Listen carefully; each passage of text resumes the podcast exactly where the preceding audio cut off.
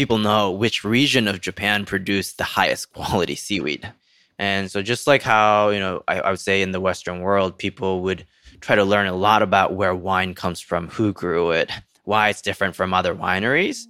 These things happen on almost every category of food in Japan tomatoes, strawberries, oranges, fish. This is Little America, a show about the immigrant experience, one story at a time. I am your host, Kumail Nanjiani.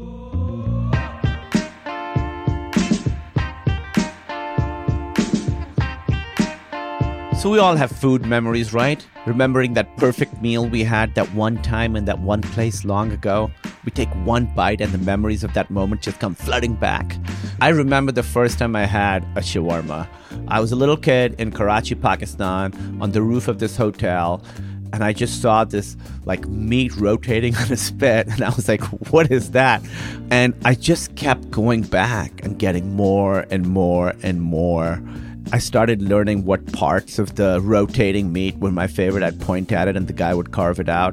That was also the first night I tried a float, like a soda with ice cream. I don't know why I hadn't thought to do that before. I love soda, I love ice cream. Putting them together, genius. So, you know, that was a pretty great night.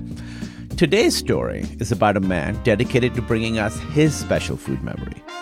He's doing everything in his power to engineer the perfect strawberry. Here's Hannah Kingsley Ma with the story. There's a TikTok I watched from last year of someone unboxing a container of strawberries with a lot of enthusiasm. Yo, these strawberries look Wow, exquisite. Content creator Jakey Cho marvels at the splendor of six perfect red berries, packaged like a box of chocolates, with each berry in its own tiny plastic bed. He picks one up and pops it into his mouth. Mmm. Yo, yo, I'm not even, yo, I'm not making this shit up. This is the best strawberry I've ever had in my life. After all six are devoured, and all that's left are the leafy stems, Cho glances at the price. Yo, hold up. Yo, it's, it's $50 though. It's $50 for strawberries that I just consumed with the quickness, yo. Yo, who comes up with these things, yo? The man who comes up with these things is Hiroki Koga, his mission in life is to recreate the status berries of his youth 6,000 miles across the ocean. At Oishii, the company he co founded in New Jersey, Hiroki is dreaming up a different type of strawberry than we're used to here in the US. His berry is based on the kinds that grow in the Japanese Alps. They're smaller, sweeter, always ripe, and always perfect, it says on the company's website. And the price point is different too. So, where does one engineer this perfect strawberry? About as far away from bucolic farmlands as you can get. Okay, let's uh, let's go into the farm then. Okay, great. Thank you. Oishii's headquarters exist on a flat stretch of nondescript industrial warehouse spaces, next to a correctional facility and a helicopter pad. Visitors have to sign an NDA to enter. If you could uh, take yep. off your shoes here again, you can just leave them here. You even have to change into a pair of house slippers. Not once, but twice. Now you can uh, change into those slippers. It might be a little bit small. No, that's fine. There was something both intimate and familiar about this gesture. And yet, it also felt like I was suiting up for some top secret mission. Nothing from the outside makes it into the hermetically sealed world Hiroki has built. Nothing tracked in, no strawberry killing pathogens nor microbes, no errant sun nor rain, not even snoopers out here to steal Hiroki's proprietary technology. He speaks the jargon of a startup founder. Everything is optimized, even the bees. We have an algorithm that we developed in house that controls the bee activity that happens within the farm every day so that the bee activity is optimized for that specific day. How do you optimize bees? We are able to influence whether they want to stay at home or. We'll get to the bees later, but first, the berries. There were these little baubles, reddish with an almost orange hue. They looked like festive Christmas ornaments. Everyone in the facility was wearing white jumpsuits, which made the fruit pop even more. Here is our R&D area. We have uh, this room where we have uh, multiple scientists working and analyzing on how to perfect strawberry production. I peeked through any window I could find.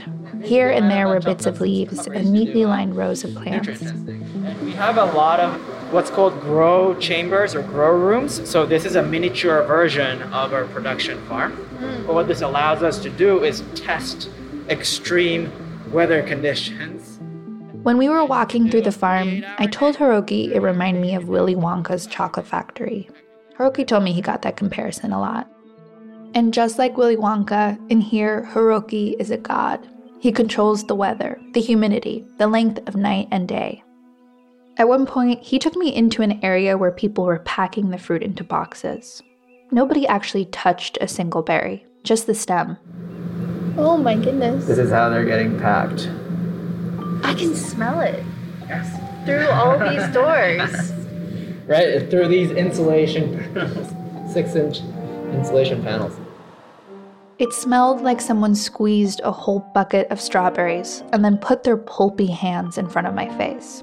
It smelled impossibly sweet, like candy, which it turns out was Hiroki's original line of business, way back in the day, before he was even a teenager. I became very popular because I was always eating Japanese snacks and kids loved them.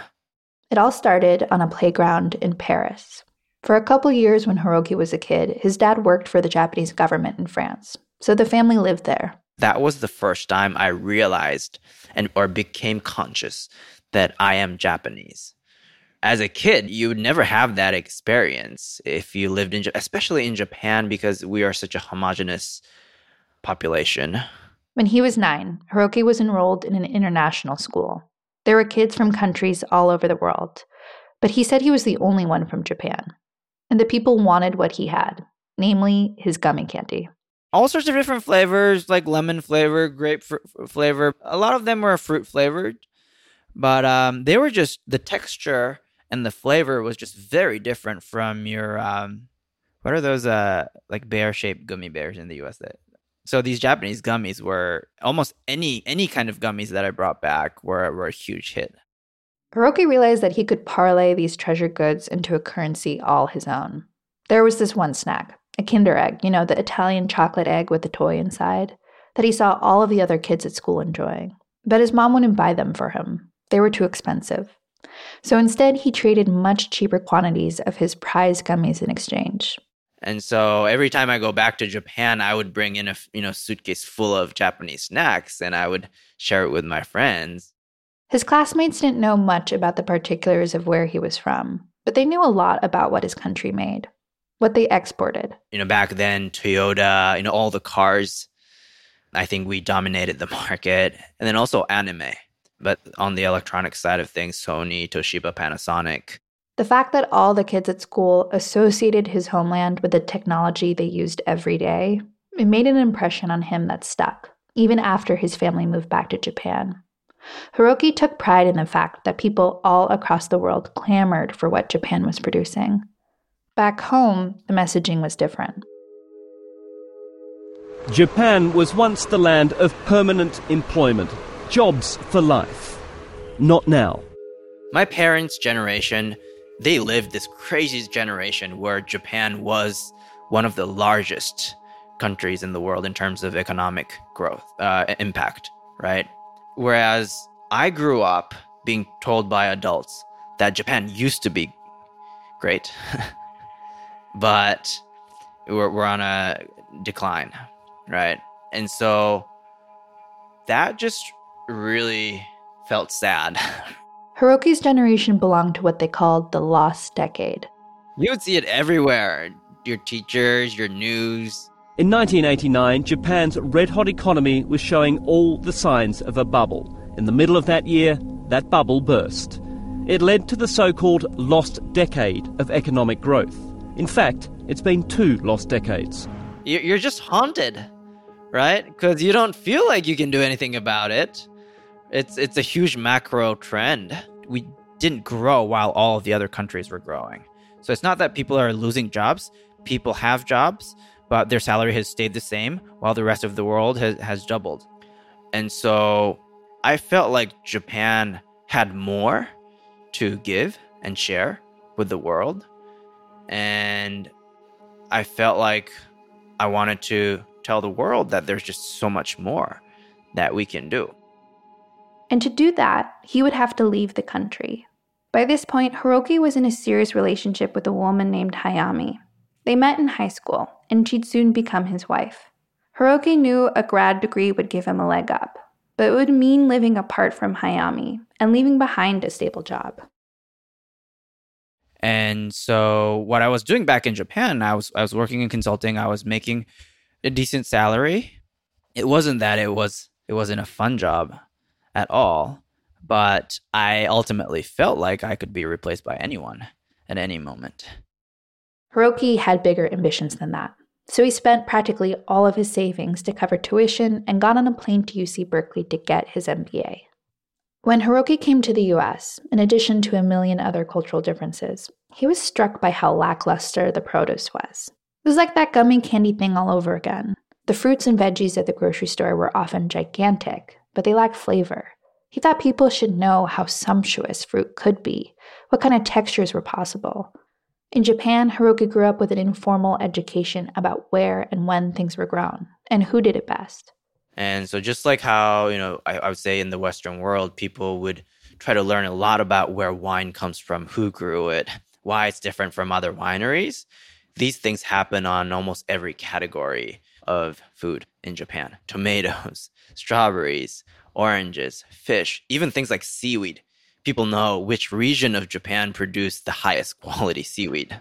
Hiroki says it's the islands north of Hokkaido, in case you're interested.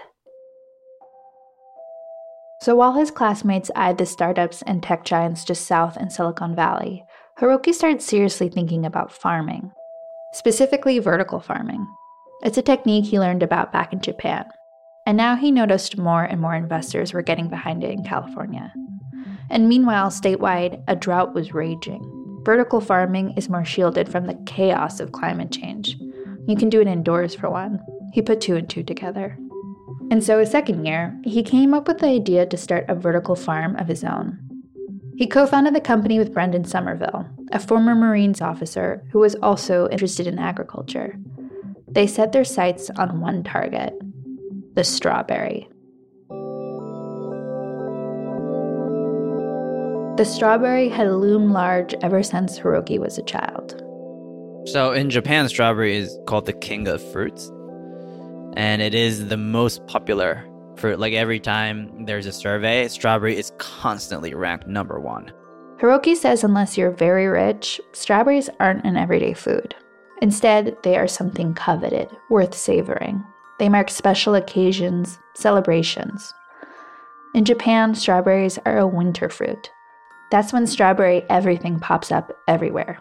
And if you have a chance to go to a department store in Christmas in Japan, everything is red, just filled with strawberries. Even like the pastry shops would try to put strawberries in every single thing that they they bake.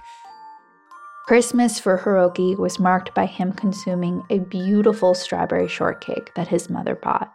But usually strawberries were a gift from someone else, a show of largesse. And so when I come home and there would be strawberries on the table, even as as a, as as a child, I knew something was was being celebrated whether if it was someone's birthday or someone got promoted or you know someone made an accomplishment or if it's a holiday. Like Hiroki mentioned you'd buy them from the department store just like you would an expensive sweater. So here you know strawberries are just throwing a clamshell. But um, in japan these are housed in a very fancy looking tray with a clear lid on it, and it would always have the name of the varietal of that strawberry. So it wouldn't just say strawberries, it would be this is this type of strawberry that was grown in this region by this person, and it has these kind of characteristics in terms of flavor. If you had questions, there would be a salesperson nearby, a strawberry sommelier. And people will have a conversation and they'll they'll learn what the differences are and they'll select whatever, you know, that suits their budget or suits the flavor profile that they're looking for.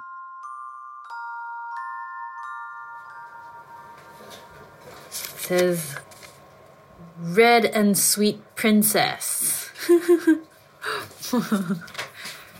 They're princess. Hiroki goes back to Japan a lot. On a recent trip, Hayami took him on a bit of a strawberry shopping spree. She'll tell you that she's responsible for planting the proverbial seed that became Oishii. She loves strawberries, and she always has. When we lived in Japan together, I remember that during the season, the strawberry season, we would always have strawberries. And I was trying to save every penny back then to go to MBA. So we couldn't waste money, but it was just one thing she would never give up on. And I used to be mad about it. Not knowing that, you know, I would start a strawberry business after MBA back then. There's like one strawberry in this box. Just one in each box. Yeah, that's uh, that's five bucks per. Wow. No, it's twelve Oh. or thirteen bucks Oh, per no. berry. Oh my gosh, this is more expensive than the bushy berry. wow. Should we try? Okay, this one is grown by Mr. Oda. This is the name of the farmer. So anything that requires pollination is multiple folds harder and more challenging than leafy greens. Strawberries, especially high quality strawberries, is something that you know almost any farmer would dream of mastering. So make no mistake, mastering a strawberry hiroki was a gauntlet. It represented a dare, an effort to bend the rules of nature to his will. Hiroki was trying to recreate the berry of his childhood in a world outside of place or time. And Hiroki knew that if he was going to bring his strawberries to the global stage, the place he had to be was New York. If he could convince the celebrated chefs and foodies there his strawberries were special, more people would get on board. But first, he needed to find a home for his farm. When Hiroki arrived on the East Coast, he shared a tiny apartment with his co founder in New Jersey. He said they searched desperately for a space to start growing their crop. A vertical farm sounded like a lot of mess lights and dirt and water and bees. And that's when they got a lucky break. The the landlord was actually she was obsessed with bees. and so when we talked about our technology, she was like, "Bees, yes." Hiroki's co founder got used shipping containers for a bargain. They cleaned them like mad and then tried to rig them up to develop their first prototype. Hiroki had never built something like this before. He watched a lot of YouTube. So yes, it was a nightmare, you know, putting together thousands of these drippers of like irrigation tubes, or you know, we didn't have any uh, fail-safe systems at first, so we had to be on our, our phone or alerts 24/7. Something fails, we had to come in, fix it at you know, even if it was 2 a.m., 3 a.m. in the morning, we had to sleep in in, our, in the warehouses sometimes. There were big setbacks, like this one time where things went really wrong. The lights didn't turn off and the temperature in our farm just kept on going up. And um, it was during the summer. So even if we turned the lights off, the temperature didn't go down very quickly and you know we lost we lost a lot of plants. And it was just devastating because we had spent so much time growing these plants and overnight, you know, they're gone. And then there was the challenge of pollination. At first, Hiroki and his coworkers did it manually.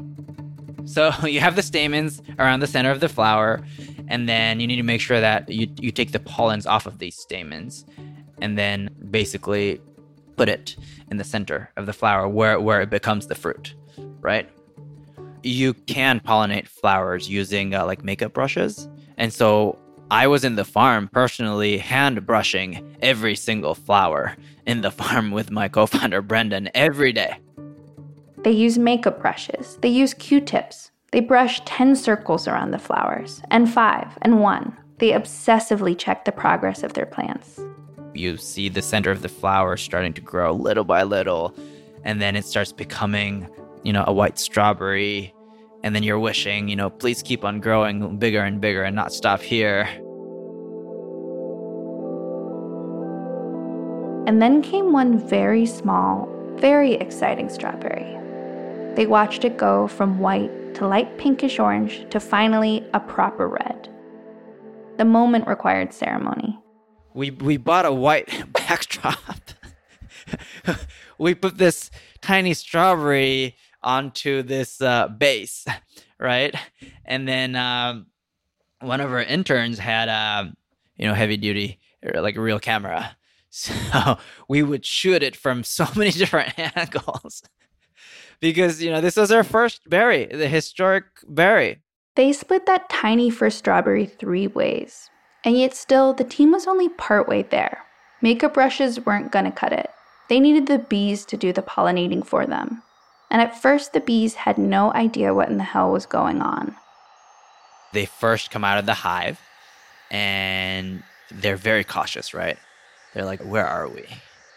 It doesn't look like what we're used to seeing in the way that we usually see them, right? In the nature, they know what they're doing. So the way they fly is very, what direction they're going to is very clear.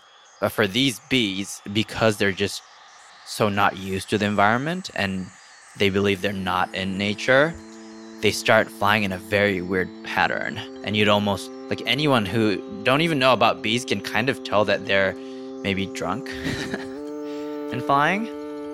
There's a video Hiroki shared with me of a big aha moment in the early days of the farm.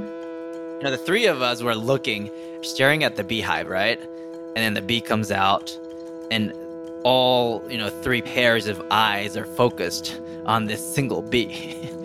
and just looking where it's going to go and whether if it's going to go to the seedlings and then you know we start seeing them flying to the seedling that has a flower and we're, and we're all like come on land on that flower and then you know, after a few seconds it actually does land on the flower and starts rubbing his uh his butt against the the center of the flower and that was yeah, that, that was a magical moment for us. You can hear it faintly the sound of them all freaking out when the bee suddenly lands.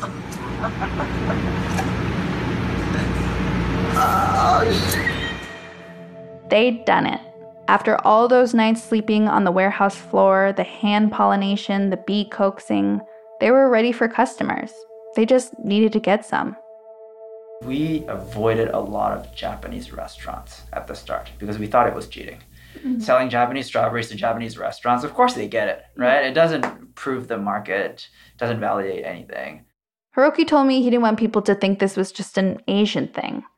For better or worse, it mattered to him that he had the approval and attention of a Western audience. So even before they had a viable product, Hiroki and his team had been cultivating potential buyers.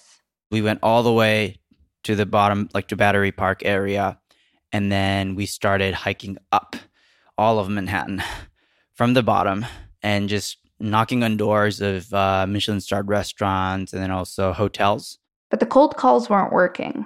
All those gatekeepers wouldn't let a bunch of unknowns through to the celebrity chefs. So Hiroki had to get creative. You know, this wasn't really planned, and I think it almost happened in the moment. But um, we were at one of the the restaurants, and the receptionist asked, "You know, do you have an appointment?"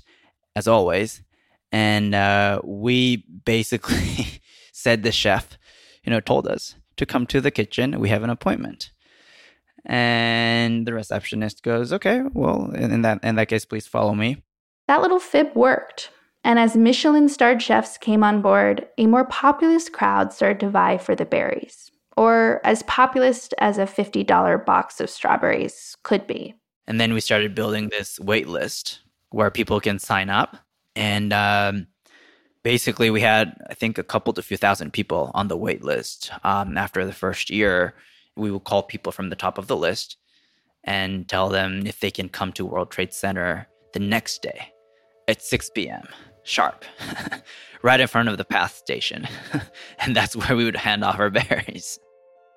They handed them out in front of the PATH station because that's the train Oishii's intern would use to commute to the farm. So basically, he was just handing them the goods on the way back to his apartment. But then this kind of became a thing because people were hearing about this secret strawberry that you can only buy at World Trade Center with a 24 hour notice. Nowadays, the strawberry supply isn't as scarce. You can find Oishii strawberries at several high end restaurants in New York City and specialty grocery stores. You can order them online and have them delivered to your door like you are practically royalty. But the strawberry was never the end goal. The strawberry is a stepping point into a larger vision. Going forward, once you really figure out what the best recipe is for a particular type of crop or a particular variety, of crops, a lot of it can be automated, especially the environmental condition can be automated. And so once you perfect that recipe, there's not a lot of adjustments theoretically. And so I think we're going to the next stage of um, agriculture. And it's just a matter of what are you producing in these factories? Are you producing cars or are you producing vegetables and fruits? I thought it was interesting that he compared it to a car. It felt like a throwback to when he was a kid in Paris. The thing he mentioned other kids recognizing Japan making, when Japan dominated the automotive market. And given how Oishii works, the automation, the optimization, the hyper controlled sanitized setting, Oishii is worlds away from the strawberry fields of California, where I'm from. Is this place a farm or a factory? Are they harvesting strawberries or data? We have a, a robot that's running around the farm. It's a self driving robot um, developed by uh, a couple of our engineers. It's both, of course. I thought about the artisan growers in Japan that inspired Hiroki's push for excellence. And I thought about the generations of Japanese American farmers across the West Coast who pioneered the produce I grew up eating.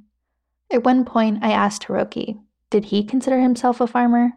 I'd like to think so, but um, you know, obviously I haven't been in the farms every day harvesting and maintaining these plants for the past couple to few years. I did everything on my own with with Brendan for the first couple of years, but we've been really focused on expanding the team and building the team and expanding our business. So it'd be a lie if I say I can proudly say I'm a farmer because I know how much work it requires to be a real farmer. In spring of 2022, Oishii announced it's going to open a 74,000 foot farm in a former beer factory in New Jersey, its largest yet. You can now get Oishii strawberries for 20 bucks a pack. They're starting to sell at Whole Foods and opened up a farm on the West Coast. And they're diversifying into other products like tomatoes and melons. All this growth makes me think about that other CEO people compare Hiroki to. Willy Wonka was also a man searching for the taste and smell of childhood. For the children who visit, his factory is a place of wonder, pushing the frontiers of science, but also nothing short of an ethical obstacle course. Meanwhile, what of Hiroki's perfect strawberry? I emerged from the Oishii facility on a miserable February day, it was slushy and cold. I had a box of ripe strawberries tucked protectively under my arm. Back home in my apartment, I could hear the sound of sleet hitting my window. I sat down with my boyfriend Nick and took out a microphone. Yeah, I can smell them, and I'm I'm a good foot away from them. I can smell them.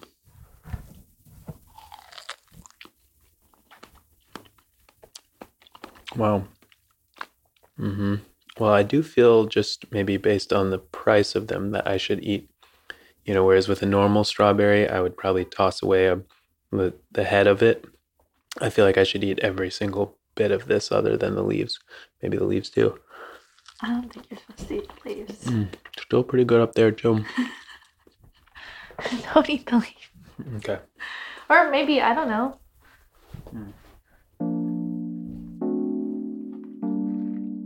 Later, Nick confessed that as special as these strawberries were, the taste of them had evoked a different kind of memory in him the feeling of a warm day and getting a pint of misshapen, rapidly softening, jammy little berries, irregular and deformed, slowly rotting, sort of like a Dutch still life that reminds you you're going to die one day. We knew we were being really extra about it. Even as we were saying this, we were greedily eating another $16 worth of fruit. Do you want to have another one? Uh, I, yeah, I do. Hiroki had brought us a strawberry from thousands and thousands of miles away. But in the end, when we closed our eyes and tasted it, what we returned to wasn't the strawberry of his childhood, but the strawberries of our own. Little America is an Apple TV Plus podcast from Epic, produced in conjunction with the Vox Media Podcast Network. This story was reported by Hannah Kingsley Ma. Our editor is Lissa Suep. Our engineer is Adrian Lilly. Brandon McFarland composed the show's theme song. Emma Gross is our senior producer. Zach Mack is our showrunner. Nishat Kurwa and Josh Bearman are the executive producers. Listen and follow on Apple Podcasts and watch Little America on Apple TV Plus where available. Season 2 of Little America premieres on Apple TV Plus on December 9th.